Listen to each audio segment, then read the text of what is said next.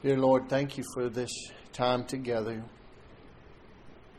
Your people congregated, not forsaking the assembly of ourselves together as you've instructed, coming together to fellowship and to worship you, to grow closer to you and in the grace and knowledge of our Lord Jesus Christ. Thank you that you will use me today, Father, to impart your word, and that we will all leave here the better for it. In Jesus' name, amen. In uh, the beginning, God spoke.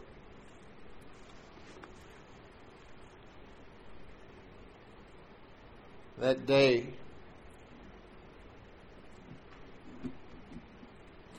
That first page of the Bible starts out that way. In the beginning, God created the heavens and the earth, and then He said some things. He spoke, and there was light. He spoke, and there was the firmament was separated from the sky, from the earth, and He spoke. He spoke eight times. And on that eighth time, He created us said, Let us create man in our image. The our is Father, Son, and Holy Ghost. Then he gave us dominion, authority, and power in this earth.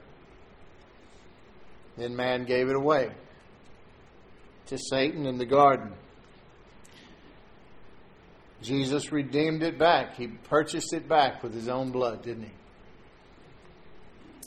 And He gave it back to us, those of us who believe.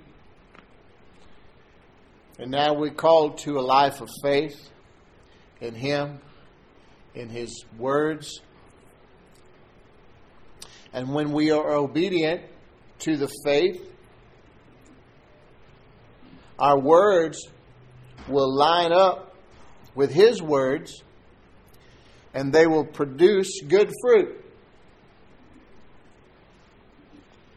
Words.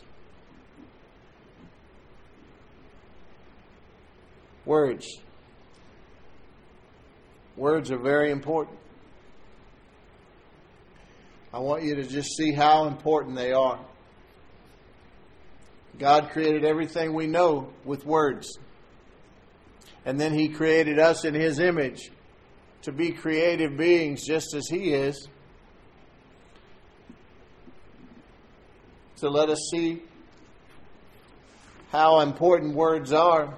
Unlike the world will say, you know, that story about sticks and stones will hurt, break my bones, but words will never hurt me. Quite the contrary is true. Words do all the damage. Sticks and stones could do some physical damage to this body, but words do more lasting and harmful damage or building up.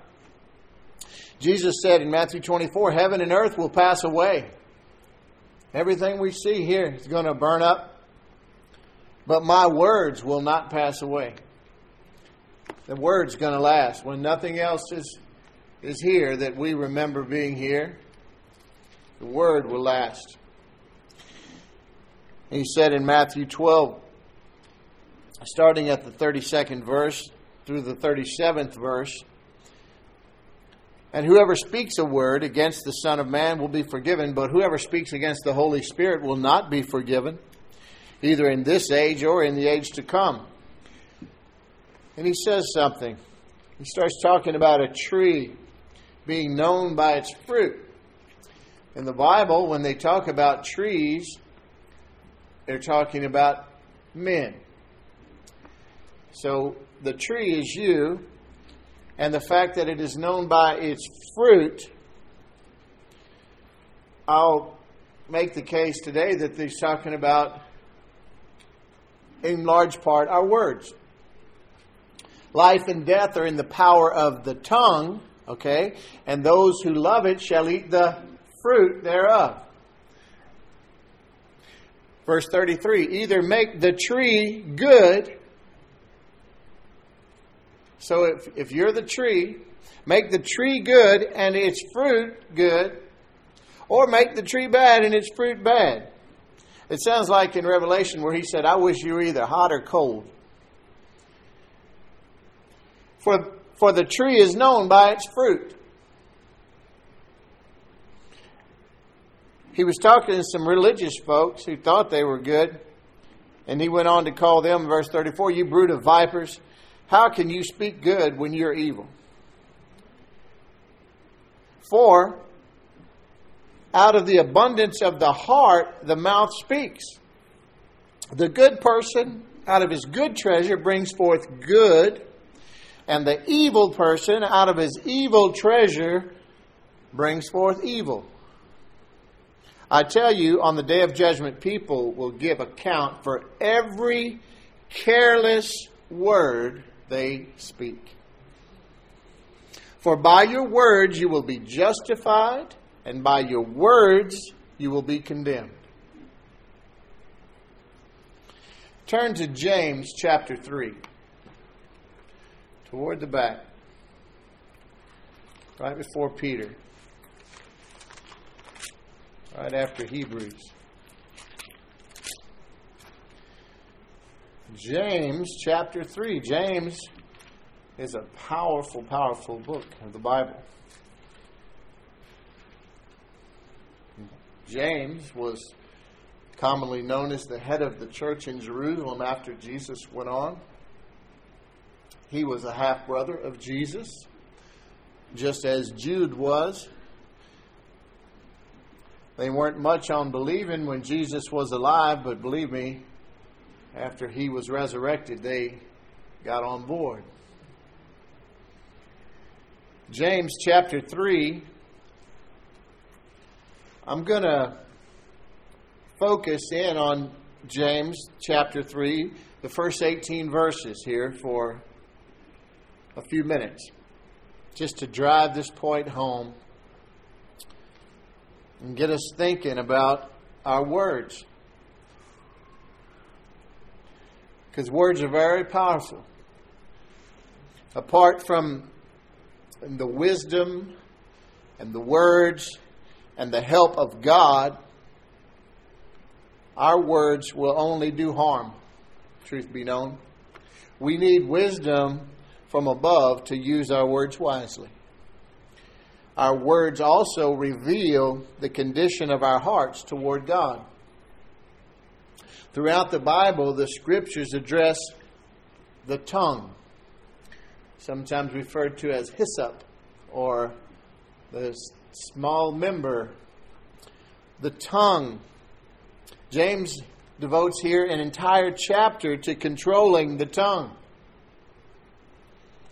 When we consider the words of Jesus in Matthew chapter 12 that I just read about the gravity of our words, we understand the importance of how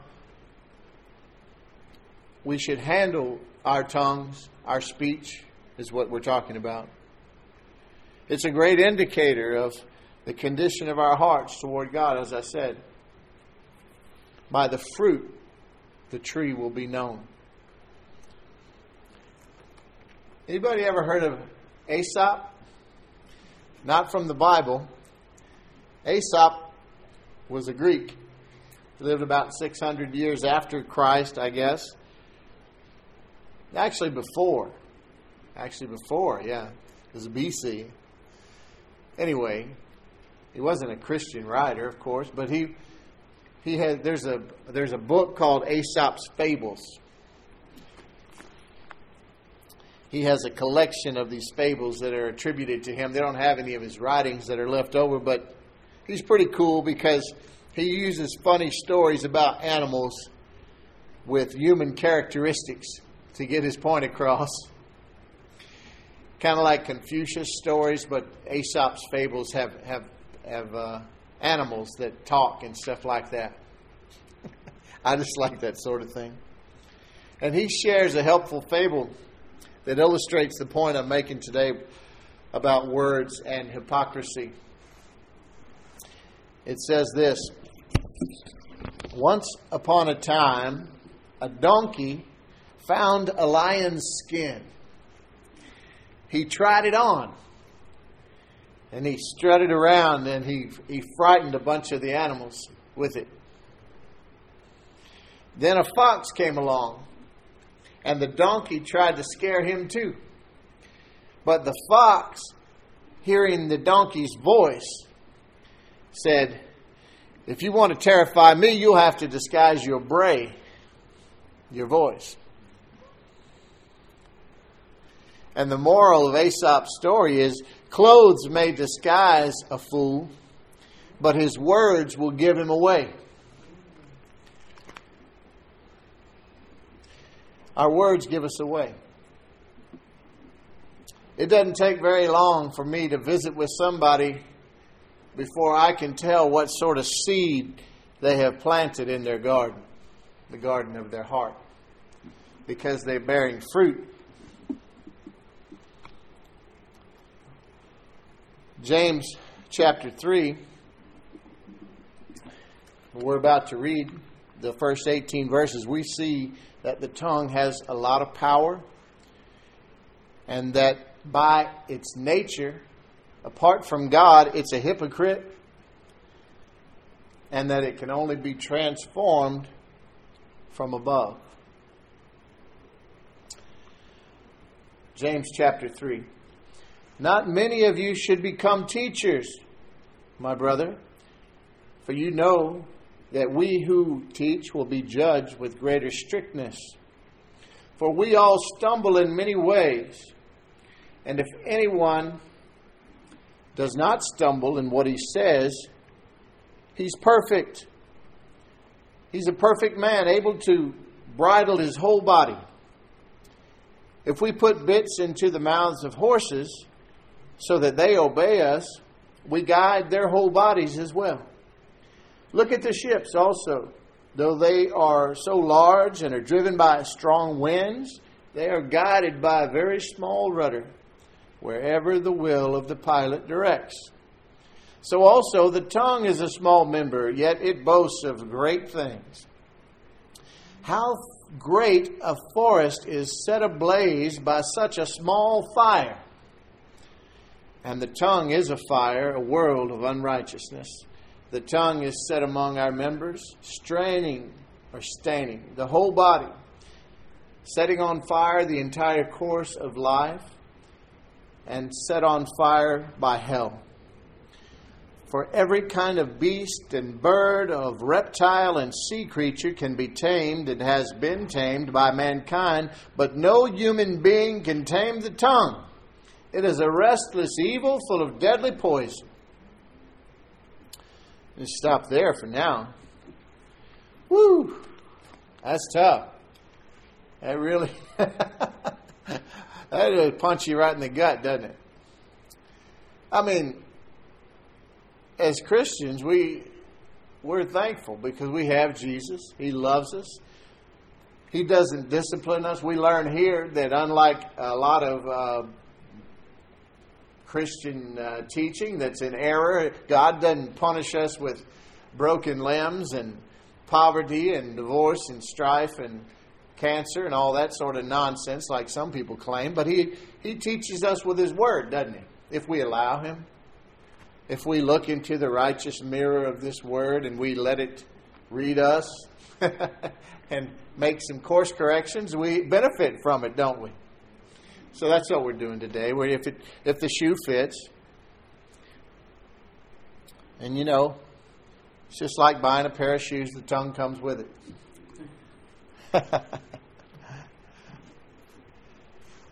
he says a lot of things here. He, you know, a lot of people, most people, want to be heard. Pride speaks. Pride wants to be heard. What better, better way to, to be heard you know, as a believer than, than to be a teacher of the gospel. But James says here, he's urging us, he said, better con- reconsider and consider the power of the tongue, not to be hasty in put, putting ourselves out there into a position where the tongue is constantly used unless we've really know we've been called by God. It's not wise because it's powerful and because of it, we're going to in, incur stricter judgment. So it better be based on a love for God and the anointing from God. There's an old adage that says hurting preachers hurt people. And I've seen that to be true in the past. But anyway, he's just saying you better really think about it because your words are powerful. And if you're just out there just throwing stuff around just to be heard, and it's not from God, you, God sees it. He's gonna He's gonna judge you for it. You know, we're not going to go through the white throne judgment where we go to hell. Thankfully, Jesus has settled that for us, but we will still be judged on our words and our works. And anything that's not of God and for the kingdom of God and doesn't bring him glory, it's going to burn up as we walk through as through a fire. And it'll burn up like hay and stubble. So it's good to put God first in our lives. Amen.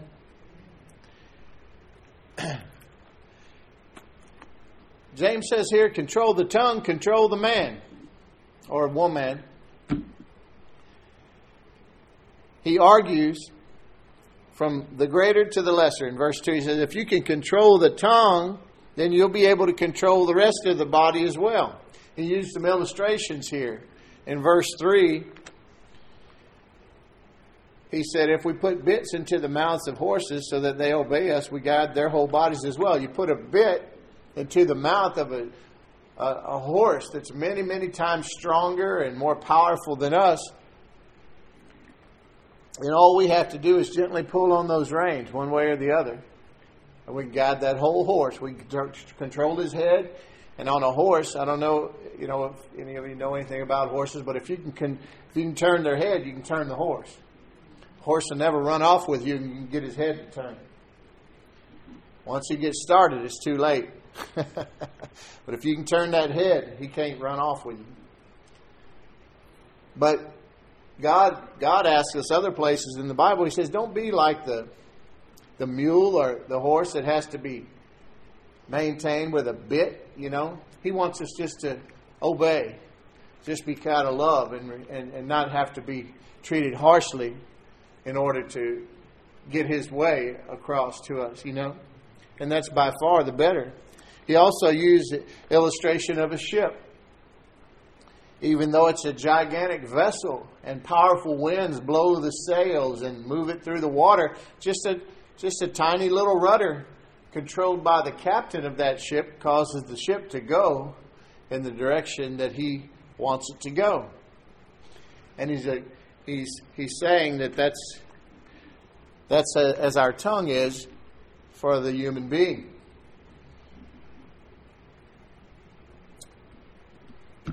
Not only will your life go the predominant way of your thoughts, but of your words. Because out of the abundance of the heart, the mouth speaks. So it starts with a thought, and it ends up coming on out in the form of words, but it's all part of the same process. Even sin has to be birthed in our thought life. Big things come from a tiny tongue. And there's a there's a point to be made that the time in which we live, people give very little thought to what they say, and it shouldn't be so. People don't care. Um, they say, "Well, I'll be at a certain place at a certain time," and the, most of the times that's just a guesstimate. It used to not be that way. It's really gotten bad in our culture. People make promises, but unless there's a check attached to the end of it for them, you better recheck to make sure they're going to do what they said. People don't uh, put a lot of stock in their words, but God says, A righteous man will swear to his own hurt and change not. That means you'll make a commitment, and then later you'll realize that's not good for me that's actually going to cost me or put me out in a big way, God says, don't change it. You said it.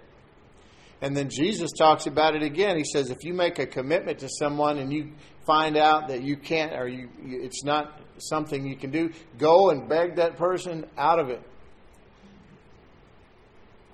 It's that serious of a matter to God, and it should be to men and women. He said, he, he also used the illustration in verse 5 of a, a wildfire. How great a forest is set ablaze by such a small fire. Again, he's talking about the tongue. And we know uh, anyone that's got any experience in this world at all, you know, you you see that uh, a lot a lot of problems can come from people's big mouths.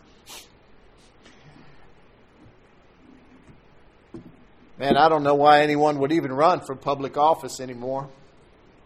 Every single word they say is scrutinized so harshly. And the person reporting about it, you can you can almost tell which political party they're from because it's amazing how they can have completely different viewpoints about the same conversation every time. That's just the way it rolls. But better than anything else, the tongue displays the state of our hearts. And in our own strength, in our own flesh, in our own power, we can't really control the tongue. That's what he's saying here. And if he left us in that condition, it would be a terrible part of the Bible. Just that the tongue is a deadly poison that no man can stop. It's like, wow, thanks a lot. but as I've told you many times, God will never leave you in that condition if He points it out. He's planning on helping you out of that situation, and circumstance. Amen? We're not left to ourselves. We're never alone. We have Jesus. He'll never leave us, He'll never forsake us. Amen? Verse 9 and 10, talking about the tongue. With it we bless our Lord and Father, and with it we curse people who are made in the likeness of God. From the same mouth come blessing and cursing. My brothers, these things ought not to be so. The tongue can sing praises to God and then turn around and, and cuss the guy out that just cut you off in traffic. And he's saying there's something wrong here. It's revealing something in you that God really wants to get out. Look at verse 10 and 12. 10 through 12. From the same mouth come blessing and cursing. This shouldn't be so. Does a spring pour forth from the same opening both fresh and salt water? That's a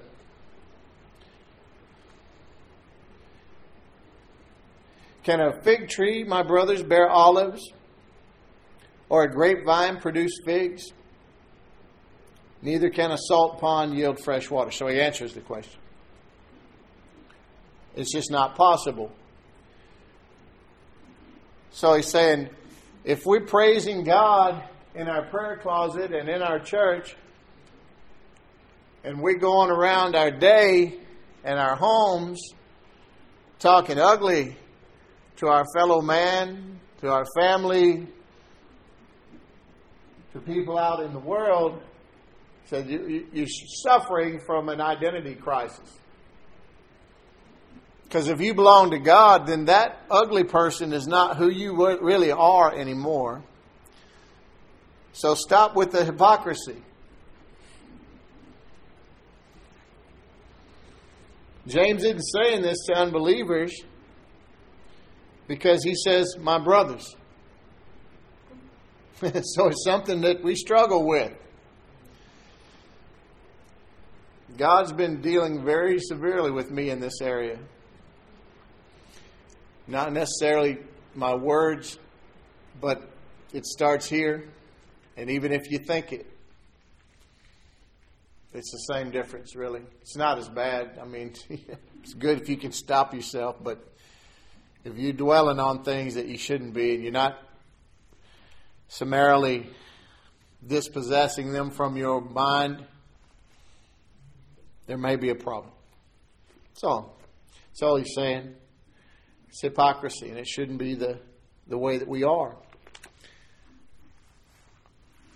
Believers,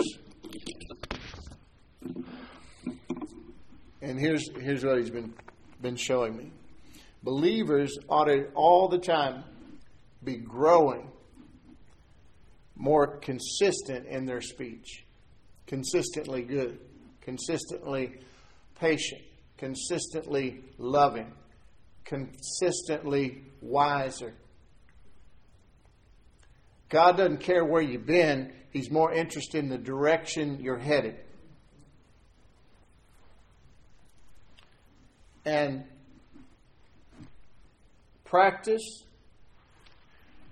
You ever heard the old saying, practice makes perfect? That's not true. I remember when I was a young man, a couple of different situations where this was always put before me. One when I was in, in band, when I was a trumpet player, and uh, in junior high when we started out, we had this horrific band instructor who would throw stuff at people. Start with erasers and things, and then if he ran out of other things, he'd pick up music stands and things like that. He'd be in jail today, but back then you just kept your mouth shut and never told your parents because you'd get another whooping if they thought you got in trouble at school for anything. They never thought they might have been wrong, you know. but this guy had a sign hanging up behind the band stand, or instructor, or wherever he was, the director's podium, where we could all see it, big banner. It said, instead of practice makes perfect, it said practice makes consistent. Perfect practice makes perfect application. And I never forgot that. And right after that time, within a year or two, I, I got involved in martial arts. So I had to hide that from my mom. I drove across town on my bike for a year and a half before she ever found out. I ran up such a debt because I didn't have any money to pay that the instructor finally had to take me under his wing and get me up to speed so I could be an assistant instructor uh, for the children's class so that he could stop charging me. And then one thing led to another, and next thing you know, I, I became an instructor there, and it was great. But that was one of his main things, too. If he ever came by and somebody was nonchalantly going through the motion or on a heavy bag, if they're just kind of slapping at it or something like that, he just knock you right on the ground. And he tell you you're just practicing to be defeated. So you always practice with everything you got, just like the real thing. And the purpose was just like I'm saying perfect practice perfect application or consistent. Right? So that's what the believer, when it comes to our words and other issues of our character and our heart toward God, we need to make sure that we're on the right growth path with God. And we can ask Him, How am I doing? you know? And believe me, He'll show you. Don't be surprised. Sometimes, Lord, how am I doing here? My, you know, with my words and my and my attitudes. When when it, when the when the Bible says, "Be ye perfect, therefore, as your Father in heaven is perfect," because it does say that. Not talking about every little thing of your life. You're never going to make a mistake or stumble, but it's talking primarily about your attitudes and relationships. And a lot of times, when you ask God about these things and you're really sincere about knowing, the Next thing you're going to see is a flare up right in that place where he sees all the ugly in your life. And at that point, you'd be wise to go, oh, oh, okay, I see. I see. Help me. Help me right there, Lord. I, I want it. I want that to change. I'm giving that to you. Help me, empower me, lead me, guide me. teach me. And He will. He loves you. Can't do it on your own. You need to know the source of the redeeming power for the tongue. Just like last week, we talked about all the places Jesus bled.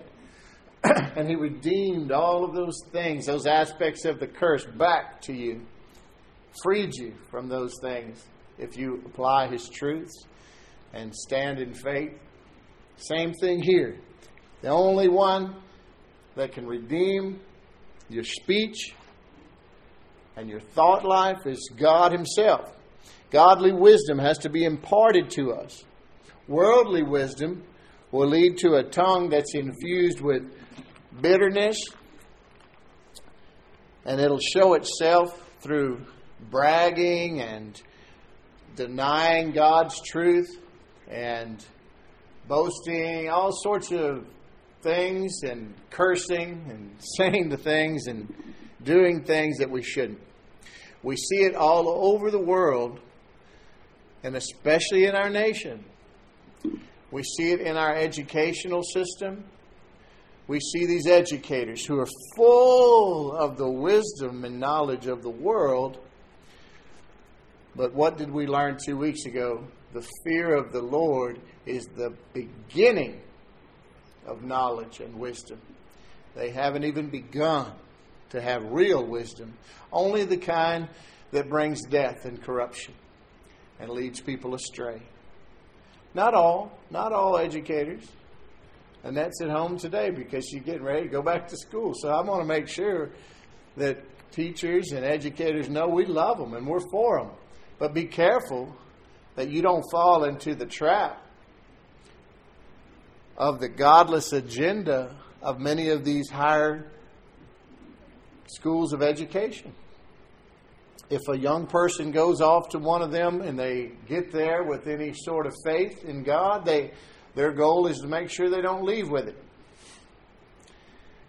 And it's good to know that because if we know the tricks and traps of the devil, then we're better prepared to resist the devil. Because we know if we resist him, what? He will flee. He will flee. That's a promise. I see these the media, the same situation. Entertainers. Ever somebody put a deal the other day about George Carlin. He's some comedian that maybe in another life I, I might have thought was kind of funny, although he was always kind of disgusting. And now I just see him as a pathetic, godless person in need of salvation. He has a whole skit about how how uh, about religion and how stupid it is, basically. And it's all based on wrong thinking, wrong information. Talking about a God that has 10 rules that you have to be, you know, he doesn't understand anything. These 10 rules is all he has for you to go by, and, or he's going to get you, and he always needs more money. And so he wouldn't, he wouldn't, uh, he wouldn't worship somebody that wasn't better with money than God appears to be because he's always in need of more money. You know, he's just making jokes, stupid jokes. He doesn't understand anything. Otherwise, he wouldn't say those things. Bill Maher is another one. Man, what a great Christian he would make. What a great charismatic guy, man. I really just I would really just want to like him and just be his friend, but I I need him to be a Christian. He's such a hater of Christianity and of of all things that he can't understand. He thinks he's so smart and so wise, and and he's made this movie, uh, basically condemning himself to hell, religiosity or whatever, laughing at Christians and mocking at Christians as they so often do, making Christians seem so pathetic and and uninformed and you know just backwards, right? But we know.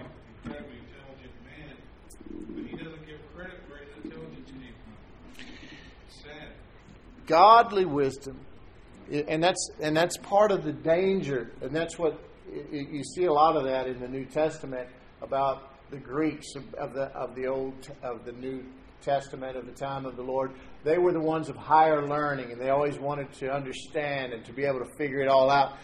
And and I see that in a lot of people that have educated themselves right out of their faith. And it doesn't have to be that way, but it's just like there's a certain point where they get where just all all that stuff that just that requires faith to believe in things that they can't put a quantity to or a, a measure or see or uh, describe based on science or some other knowledge that they've accumulated, then it's ridiculous. But godly wisdom will lead to pure speech and peaceable speech. Worldly wisdom is earthly and carnal and unspiritual and demonic, and it leads people astray. Look here, verse 14. But if you have bitter jealousy and selfish ambition in your hearts, do not boast and be false to the truth. Worldly wisdom shows itself through jealousy and selfishness. Ambition is something to be very careful of. You need to be mindful that the motivation behind everything is God and, and things that are considered good to God. Otherwise, can get you in a lot of trouble. leads to disorder and every kind of evil and strife. And without God, this is really our default. This is what we're this is normal for the world to to be like that get while the getting's good and do unto others before they do unto you and things like that. If it feels good, do it. Say it. Don't let them do that to you. Tell them, put them in their place. You know, that kind of thinking, that kind of pride that is actually taught to young people. It was to, in our families, Tavana and mine, we, we were taught that that was right.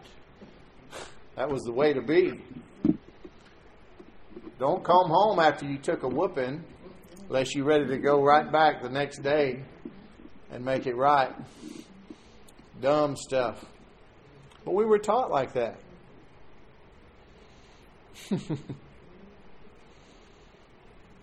but godly wisdom comes from above. And this is what we need. We need to be dependent upon God. He needs to be the source of our wisdom, of our understanding, of our motivation, of our speech.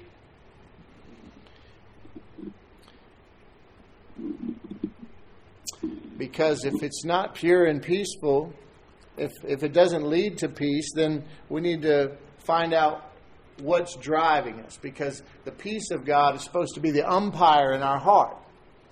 People call me a lot of times I talk to people all day, all, all the time. I talk to people. And when they're in the midst of something, it's really hard. And it's so it's wise when like if I'm in a if I'm not myself, if for me to call somebody who knows and loves God and knows the word. Because I need to get to a place where the peace of God can umpire in my heart and lead me and guide me because without that, I won't hear him properly. And I need somebody at that time who can lead me back on his path.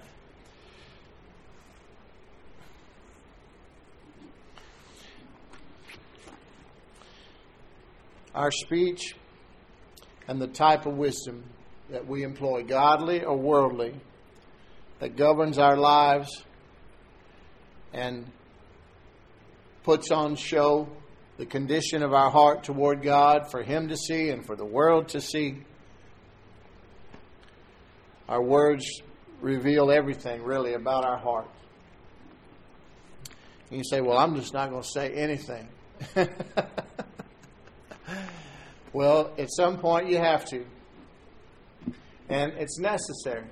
It's good to talk, but not so much, maybe. And I tell you, sometimes we don't know what to say, and it's probably better to say nothing until we do have the peace of God ruling in our hearts again.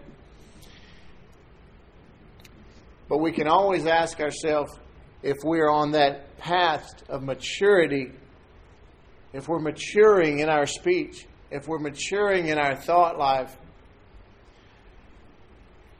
toward God. Or is our tongue a, this restless evil that we can't control? Oh, Aesop's fable, he said it was the answer was just to control the tongue. But here we learn in James that apart from Christ, that's really impossible. And so, redeemed speech and wisdom only come from the work of the only Redeemer himself, Jesus Christ. And we need to ask him, and we need to let him or allow him to work in our lives in this area. Amen. James, in, a, in the first chapter of this book, he says in, in 119, My dear brothers and sisters, take note of this. And this is on the cover of your bulletin today. Everyone should be quick to listen and slow to speak and slow to become angry. And as a man thinketh in his heart, so is he.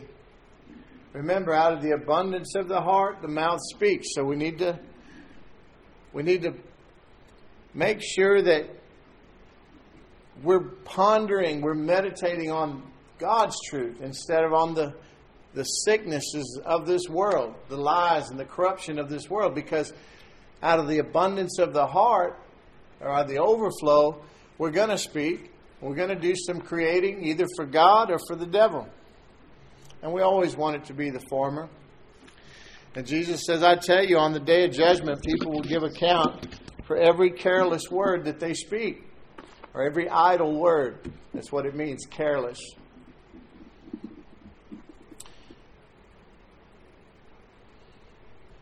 Josh said, huh? I'm probably in a world of trouble now. But Colossians 3:16, let the word of Christ dwell in you richly. There's the answer. I can talk to people, or I can look at myself in the mirror when I'm not myself. And I know I need to go and be with the Lord.